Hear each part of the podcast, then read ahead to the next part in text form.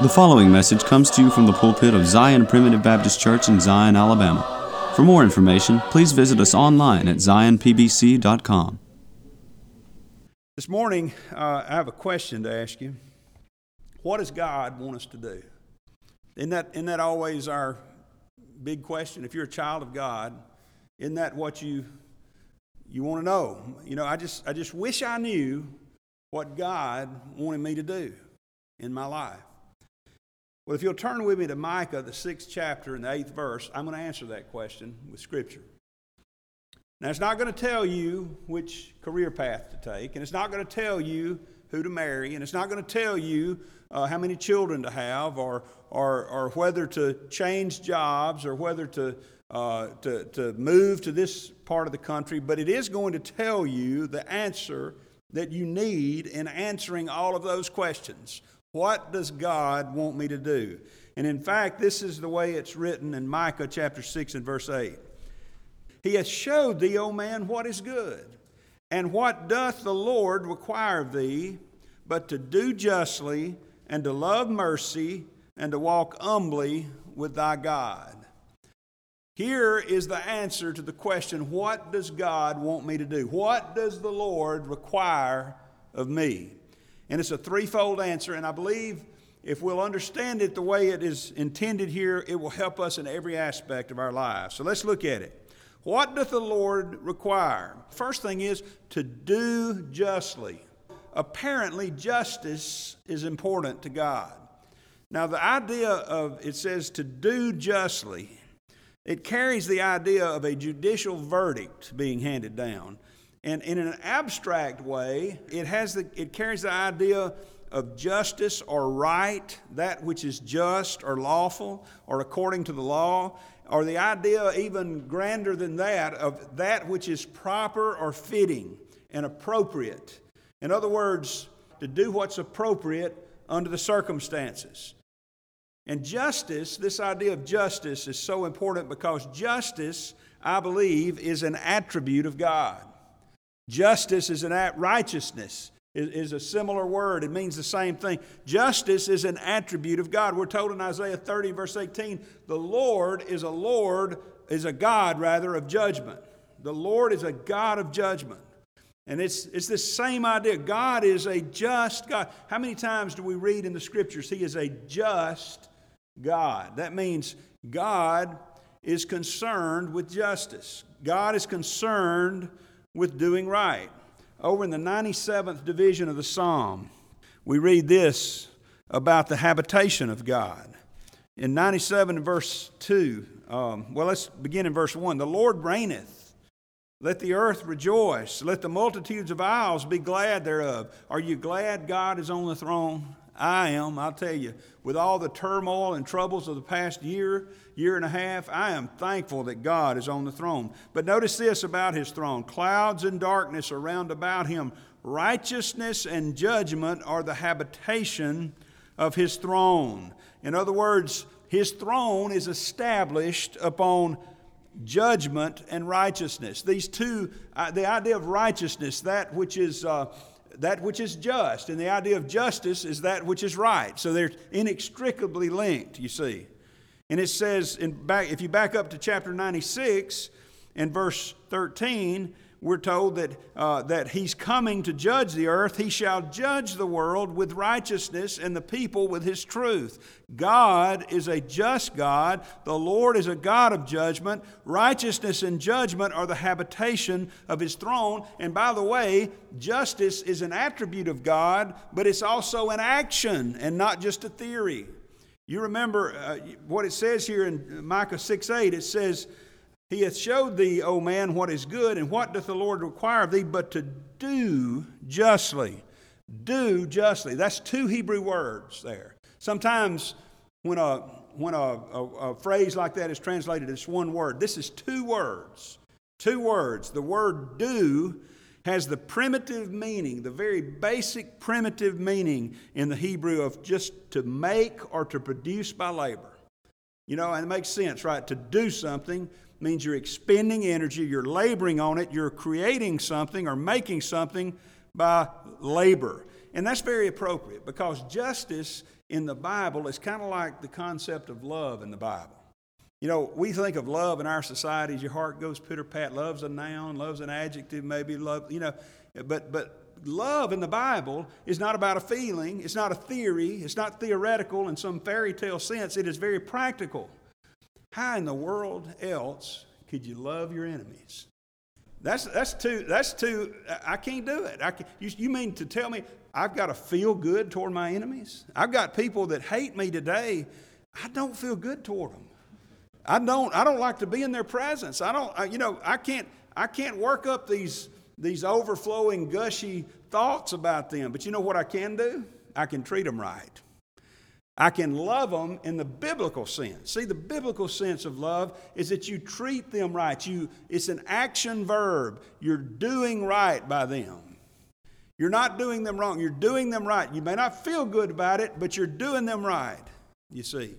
Same thing here with justice. Justice, I took a course or two in, in college about, you know, theoretical things, philosophical things regarding justice and judgment and all that. Didn't do me a bit of good. Because you know what judgment and justice is all about in the scripture? It's about doing justly. You know, he didn't say, think about justice and try to be just and, and, and think about it in theoretical terms. No, he says, do justly. You get out there and work. You, you, by laboring, you create justice in the sense of you do what is right. You know, that describes God, doesn't it?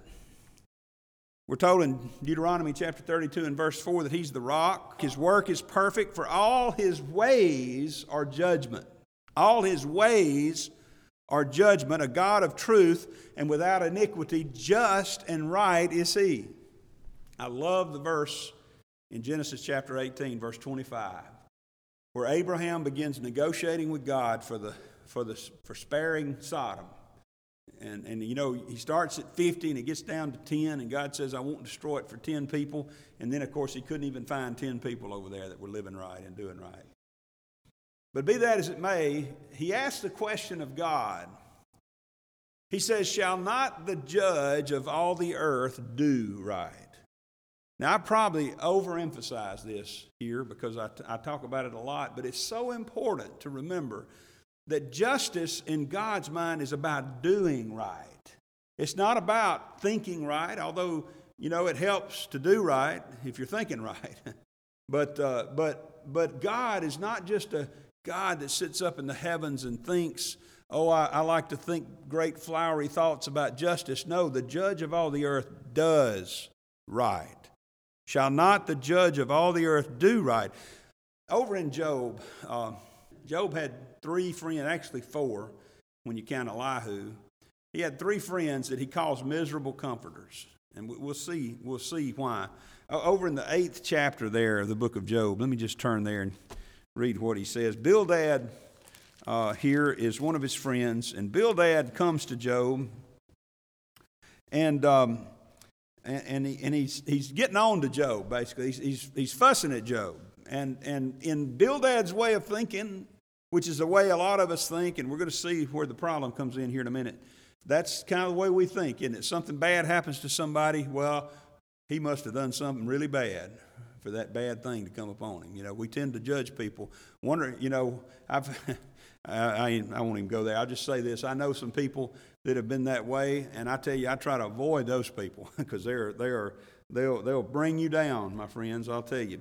But notice what he says here. He's, they're, they're trying to explain to Job why God is, is afflicting him, which, first of all, God's not afflicting him. See, they're, they're, they're thinking God is, but, uh, you know, I've said before, God gets blamed for so many things that he, he didn't do. You know, every tragedy that comes upon you is not sent from God.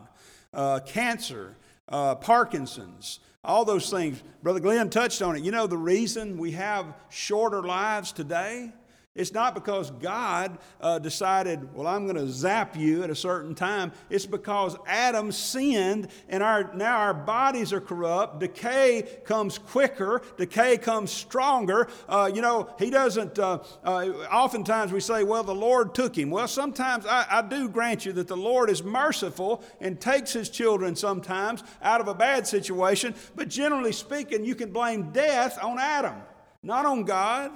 God is not God. Jesus calls death the enemy. He's not working with the enemy. I'll tell you, beloved, God is the great overruler of death. He's the great, uh, he's the great deliverer from death. but here we see that they're saying, Job, this God's doing this to you for a reason. And, and, and you've got, there must be something in your life, some unconfessed sin or something like that in your life. And he says, he, he, he begins to fuss at him. In verse 1, Bildad the Shuhite said, How long wilt thou speak these things? How long will the words of thy mouth be like a strong wind? In other words, Job, you're just, you're just using up good air. You need to quit, you need to quit talking these crazy things. Uh, they've been trying to tell him there's something, something wrong with him, and he says this Doth God pervert judgment, or doth the Almighty pervert justice? And this is another rhetorical question, by the way, just like uh, the question asked in Micah 6 8. The answer is a resounding no. He's right about this. God never perverts judgment, the Almighty never perverts justice. But that kind of brings us to a, a little problem with our verse here, our, our text verse. Over in the 34th chapter of Job, let's just look there just for a second. Elihu has come on the scene now, and Elihu gets it more right than the rest of them, but he still doesn't get it all right. Uh, Elihu begins talking about Job, and he's saying things that, look, Job says this, y'all are saying this, you know, you're both wrong. And then he says in verse 12, Yea, surely God will not do wickedly, neither will the Almighty pervert judgment. So, what Bildad and Elihu both are saying is this that they're legalists, okay? They're legalists. They're saying, well, for every act, there must be a consequence. So if I see a consequence, there must have been a bad act. And, and, and God is a just God, okay? God is a God who doesn't let these little things pass. And if you're experiencing problems, it must be because something you've done. You know, that really is a problem, isn't it? I mean, let's remember what we said God is a just God. And that means for every sin, there must be payment. We're told about sin in, in the book of uh, Habakkuk, I believe it is, where it says that God is of purer eyes than to behold evil and canst not look upon iniquity. In other words, we got problems. We got problems because I don't know if you've thought about it lately about your life, if you sat down and examined your life. But if, if you have, you will have come to the same conclusion that I've come to, and that is that I'm a sinner. I am a wretch. Uh, Paul tells it this way he says, I'm sold under sin. I'm sold under sin.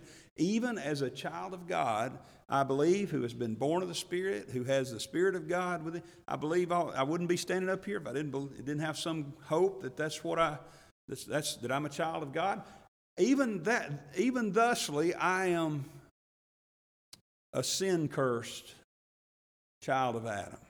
And Adam multiplied, as I used to hear Elder Armand Rich say. So, how do you get around that with a just God? Because look, the next thing God says in Micah 6 8, through Micah, Micah tells us that we're to do justly, but he also says we're to love mercy. We're to love mercy. Now, God requires mercy. He requires mercy of us. Not just harsh justice, but it has to be tempered with mercy. But how can that be? Because mercy, by definition, is not just. And justice, by definition, is not merciful.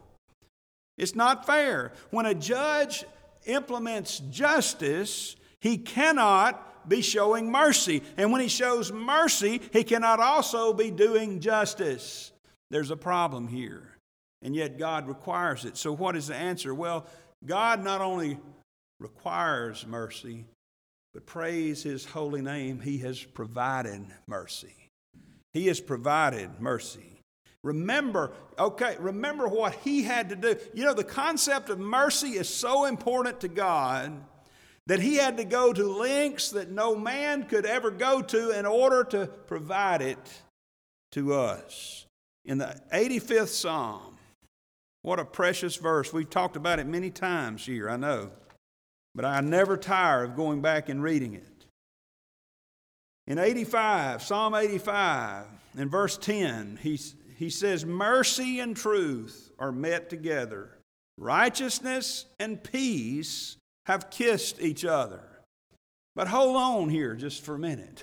We just got through saying that mercy and justice or truth can never come together. If a true verdict is rendered, then mercy cannot be shown. If mercy is shown, then truth has not been dealt with. If righteousness is to be the case, then there can be no peace with God. If, if righteousness is to be done, then there's no reconciliation that can be, that can be done, uh, put together between man and God. But here we see that righteousness and peace have kissed each other, and mercy and truth are met together. Beloved, mercy and truth and righteousness and peace met together in the person of the Lord Jesus Christ on the cross of Calvary.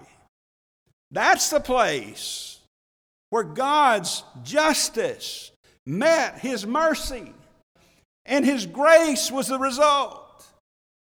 When mercy met justice, and Jesus paid the debt through mercy and love for his people. Then grace and mercy is the result. You see, God is a just God. God does demand payment with exactness. He's like an accountant. There is going to be no unpaid debt on the, on the register in heaven. Every single sin will be paid for in some way. Either it will be paid on for eternity by the ones who committed it, or it was paid for for eternity by the Lord Jesus Christ on behalf of his people. Mercy and truth met together, righteousness and peace kissed each other, and because of that, because of that, it has a very practical effect for us. Certainly, we should do justly. Certainly, we should be interested in judgment and justice and doing the right thing and, and, and making sure that, that right prevails in our works and in our actions.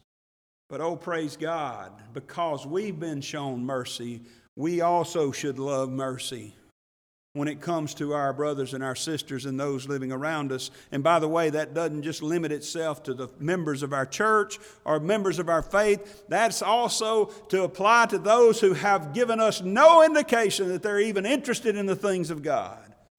You know why that is? Think about the thief on the cross. Think about what evidence of salvation or spirituality he showed in his life. I've said this before, and I stand by it that, that if his mom and daddy were still living at the time he was crucified, unless they were by God's mercy able to read the book of Luke one day, they probably thought their son died and went to hell. Because he wasn't someone who was, you know, there wasn't one good thief and one bad thief. That's what the world wants to say. Oh, there was one thief crying out for mercy. There was one mocking. No, they were both mocking. Read the 27th chapter of Matthew. Read Mark, the, the 15th chapter. You'll see they were both mocking. They were both cursing. But something happened to the one thief. Something happened that didn't involve a preacher, that didn't involve a Bible tract. It didn't involve baptism. It didn't involve any man whatsoever. It involved the, the man of God, the man who was the Son of God, the Son of Man and the Son of God. Something changed in his heart just like that. Just like those in the second chapter of Peter whose hearts were pricked. You know, the other, it's a perfect example of that. There was one thief, and, and at one point, both thieves who were simply cut to the heart. They were mocking him, saying, Save yourself. You claim you could, you save yourself and save us. But oh, at some point on that cross, the other thief's heart was pricked and not just cut to the heart. I can cut you to the heart, but only the Holy Spirit can prick you in the heart. And he made that great statement of faith Lord. You know what we're told about the Lord Jesus Christ on the cross? He didn't look like a king, he didn't even look like a man says his visage was marred more than any man. He looked so pitiful. You know, all these beautiful pictures of Jesus, these paintings of him hanging on the cross with this glowing face, that's not our Lord, let me tell you. That's not our Lord. It was, it was horrible what they did to him. You think about those great thorns that had been pressed down into his forehead and the scalp that was no doubt clinging to his, uh, hanging down from his head, and the blood that was all over him, and all the beatings he had endured. He looked like nothing so much as an animal that had been run over, we might say today. He didn't look like a king. We're told in Galatians 5:22 that one of the ninefold fruit of the spirit is faith. One of the ninefold fruit. In other words, you don't have faith till you have the spirit. That's a fruit of the spirit. You know, the fruit doesn't bear the tree, the tree bears the fruit. You know, you know, an apple doesn't make a tree an apple tree. An apple's an apple because he's hanging on an apple tree. You see, it came from an apple tree. Faith doesn't make you a child of God. Faith is a result of having been born of the Spirit, having been made a child of God. He looks at him and he says, Lord, remember me when thou comest into thy kingdom. What a statement of faith. What a statement of trust. That didn't come from somewhere that he had worked up within himself or from some message or sermon he'd heard somebody preach. That came as a direct result of the new birth, of being born of the Spirit, the fruit of the Spirit. Lord, remember me. See, that's why we can't pick and choose. You know, Jesus didn't say, Go ye into all the world and preach the gospel to all those that give evidence of being children of God, did he? I mean, that'd be, that'd be nice, wouldn't it? I heard, I think it was C.H. Spurgeon or some, some older preacher anyway from years past made the statement one time that he said, if the, if the elect of God were identifiable by a yellow stripe on their back, I'd be running around pulling everybody's shirt up to see if they had it before I preached to them. Because it wouldn't do me any good to preach to anybody else. But you see, God didn't give us that knowledge, He didn't give us that ability. He said, You go preach to every creature. And that means you treat every creature in a way that He's saying here by doing justly and by showing mercy, loving mercy, you see. You know, over in the book of Ephesians, the fourth chapter, I believe it is, he gives us a pretty good idea of what we need to be doing and why. He tells us in a whole lot of things we ought to put off and a whole lot of things we ought to put on, but in kind of a summation, we'll start with verse 31 in Ephesians 4. He says, Let all bitterness and wrath and anger and clamor and evil speaking be put away from you with all malice. You know it just like I do. I know you well enough to know that you're like me. And, you know, when you get into a situation where somebody treats you badly, what's the first thing that happens? It's not, oh, I love you so much. You know, somebody says something ugly to you. Oh, I love to hear that. I love. No, it's it's wanting to go back at them. It's wanting to curse. If they curse you, you want to curse them. If they cut you off in traffic, you want to speed up and get around them and cut them off, right? I'll show them. That's justice, right? That's justice. You know, that's the world calls it karma. I don't. That's not a biblical term, but there is somewhat of a idea of justice. The things, ha, you know, things uh, coming back around to, to, to afflict you when you but but see that's not what we're to do bitterness and wrath and anger and clamor and evil speaking they to be put away you say wait a minute paul that's so hard to do what are we supposed to do well he says and be ye kind one to another tender hearted forgiving one another that's is so hard to do how, how in the world can I do that, Paul? Well, the, the answer is you can't in the world. You've got to get your mind out of the world. Because notice what he says even as God, for Christ's sake, hath forgiven you. You know how you can, you know how you can remember to, to be kind to the one who's cursing you? It's by remembering that Jesus was kind to you when you were cursing him. I never cursed him. Well, maybe you didn't curse him with your mouth, but maybe in your actions. Say, have you ever denied him? Well, no, I've never denied him. Well, have you ever tried to hide the fact that you're a child of God when you're out in the world? I, I be I confess to you, there have been times in my life, especially in my younger life, where I just wanted to look like them and act like them and just fit in to the world. Same way Peter did. But you know what happened to the relationship I had with Jesus at that moment? Not one thing. He still loved me. He still showed me kindness. He went all the way up Calvary's Hill. You see, and because of that, God doesn't expect us to pervert justice, but neither does He expect us to be harsh legalists without compassion. You know, we haven't had to deal with anything in a church way in years. Praise God. I hope we never have to. But if we do have to deal with it, and, and in the past, when we've dealt with someone in a disciplinary way in the church, I'm so thankful, and I brag on you. I, I, I, I, I give you good marks for this, is that nobody here, and I hope that the Lord blesses us that it never we never approach it that way. Nobody here had a harsh legalist attitude. The whole purpose was was to show try to do what God said in love with the purpose of restoration. You know, that's what discipline of the church is all about. It's not about, oh, we can how many can we exclude? I know I know preachers that have been that way. How many people can we exclude from church? I've excluded some no. Beloved, if I never had to ex- be part of excluding anybody from the fellowship of the church again, I would rejoice with God. And those that we do have to deal with, the purpose is to bring them back. Mercy. And finally, in the time we have left, let's look at the last one here humility. He said, Do justly, love mercy, and walk humbly with thy God. now, by nature, we're not humble, are we? By nature, we're prideful, self focused. In fact, that's the cause of the first sin. If you look at it and you, you realize that when the serpent came to Eve, he began to question God, and then he said to her, uh, By the way, God is keeping something from you, and if you'll just eat this fruit, you'll be like God. And that's really the root of just about every sin.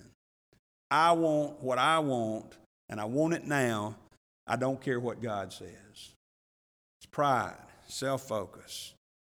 But you see, God demands humility. This, this in Micah 6 8 is not a question. I mean, it's formed in a question, but it's really a commandment. What does the Lord require of you? He's not saying, do justly, love mercy. No, no, he's saying, do justly, love mercy, and walk humbly with thy God we would all do well to remember the most basic truth of life.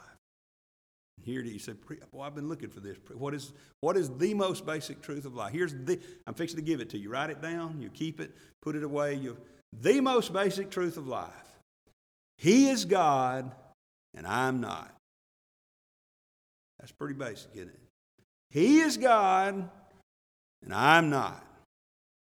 The thing that we need to remember in life more than anything else is that He reigns and we don't. We are His subjects. Job said one time in the 30, 23rd chapter of Job, and we, we won't turn there because our time's about gone, but Job said, you know, Job was having problems. Job was afflicted by the, the devil, and then he was afflicted by his friends. And Job, for the most part, was right, but Job wasn't perfect. So remember that when you read Job. Everything Job says isn't just right. Much of it is. There's many things. If it, and if the way you say, how do I tell the difference? Well, you can tell the difference by measuring it against other scripture. Brother Glenn mentioned this morning the scriptures are inerrant. So if Job says something that matches up with the rest of the scriptures uh, in the Bible, then, then he's right. But there's a time or two where he gets it wrong. And in one place he says, you know, uh, my complaint is bitter here. My stroke is heavier than I can bear. He said, I just wish I knew where God was. I, I want to find him that I might come to his seat. And he said, I would order my cause before him. And, and that's a legal term. I would argue my case before God. You ever, you ever felt that way? Said, God, where are you? God, I just, I want to, something's not right. I need to talk to you, Lord. I want to lay out my case for why things are not going the way I think they should.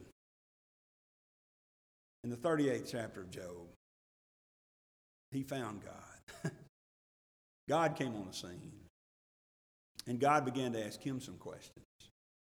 Where were you, Job, when I laid the foundations there? What, what were you doing when I said to the oceans, you can go this far and no further? When I, when I created all this world, where were you at? And Job, I'm paraphrasing, of course, you read it. Basically, he's, the, the implication is Job, if you can answer these questions, then we'll talk. Otherwise, you need to listen. You know what Job ended up saying in the 40th chapter? He said, You know, I've spoken twice, but now I'm going to lay my hand on my mouth. I'll be silent. I realize, you know what Job realized? He is God, and I'm not. And if you can keep that in mind, then you'll be able to do what God says, which is walk humbly with God. The definition of humility here, walking humbly, means to be lowly or modest or submissive. It's very close to meekness, very much akin to meekness. In Matthew 5 5, blessed are the meek, Christ said. You know, meekness is mildness of disposition, it's not weakness. Think about the Lord Jesus Christ, and, and he says, I'm meek and lowly. He says, My burden is light. He, he calls himself meek and lowly. Well, he wasn't weak. He wasn't ineffective. He wasn't powerless. He was the God of the universe. I don't know if he was bullied as a child. But I'm sure if he played with any other children, there were times when they tried to take advantage of him. Every child has experienced that. They'll gang up on you. I don't know if they ever ganged up on him, but if they did, can you imagine the Lord Jesus Christ? Because I don't believe he came to a sudden realization one day that he was God. He knew from the early age on. In fact, we know when he was 12, he knew what his father's business was. And, and can you imagine those kids throwing rocks at him or calling him names or not, not, you know, choosing him for the team or whatever. Can you imagine Jesus looking around? He looks up at these mountains over here and he says, You know, I made those mountains. I could pick that mountain up and drop it on these kids here. Uh, look at that tree over there. I could, I could take that tree. I made that tree. I could take that tree and I could whip them with every branch if I wanted to. But he didn't do it. He had the power. You know why he didn't do it? Because he was meek. He was meek.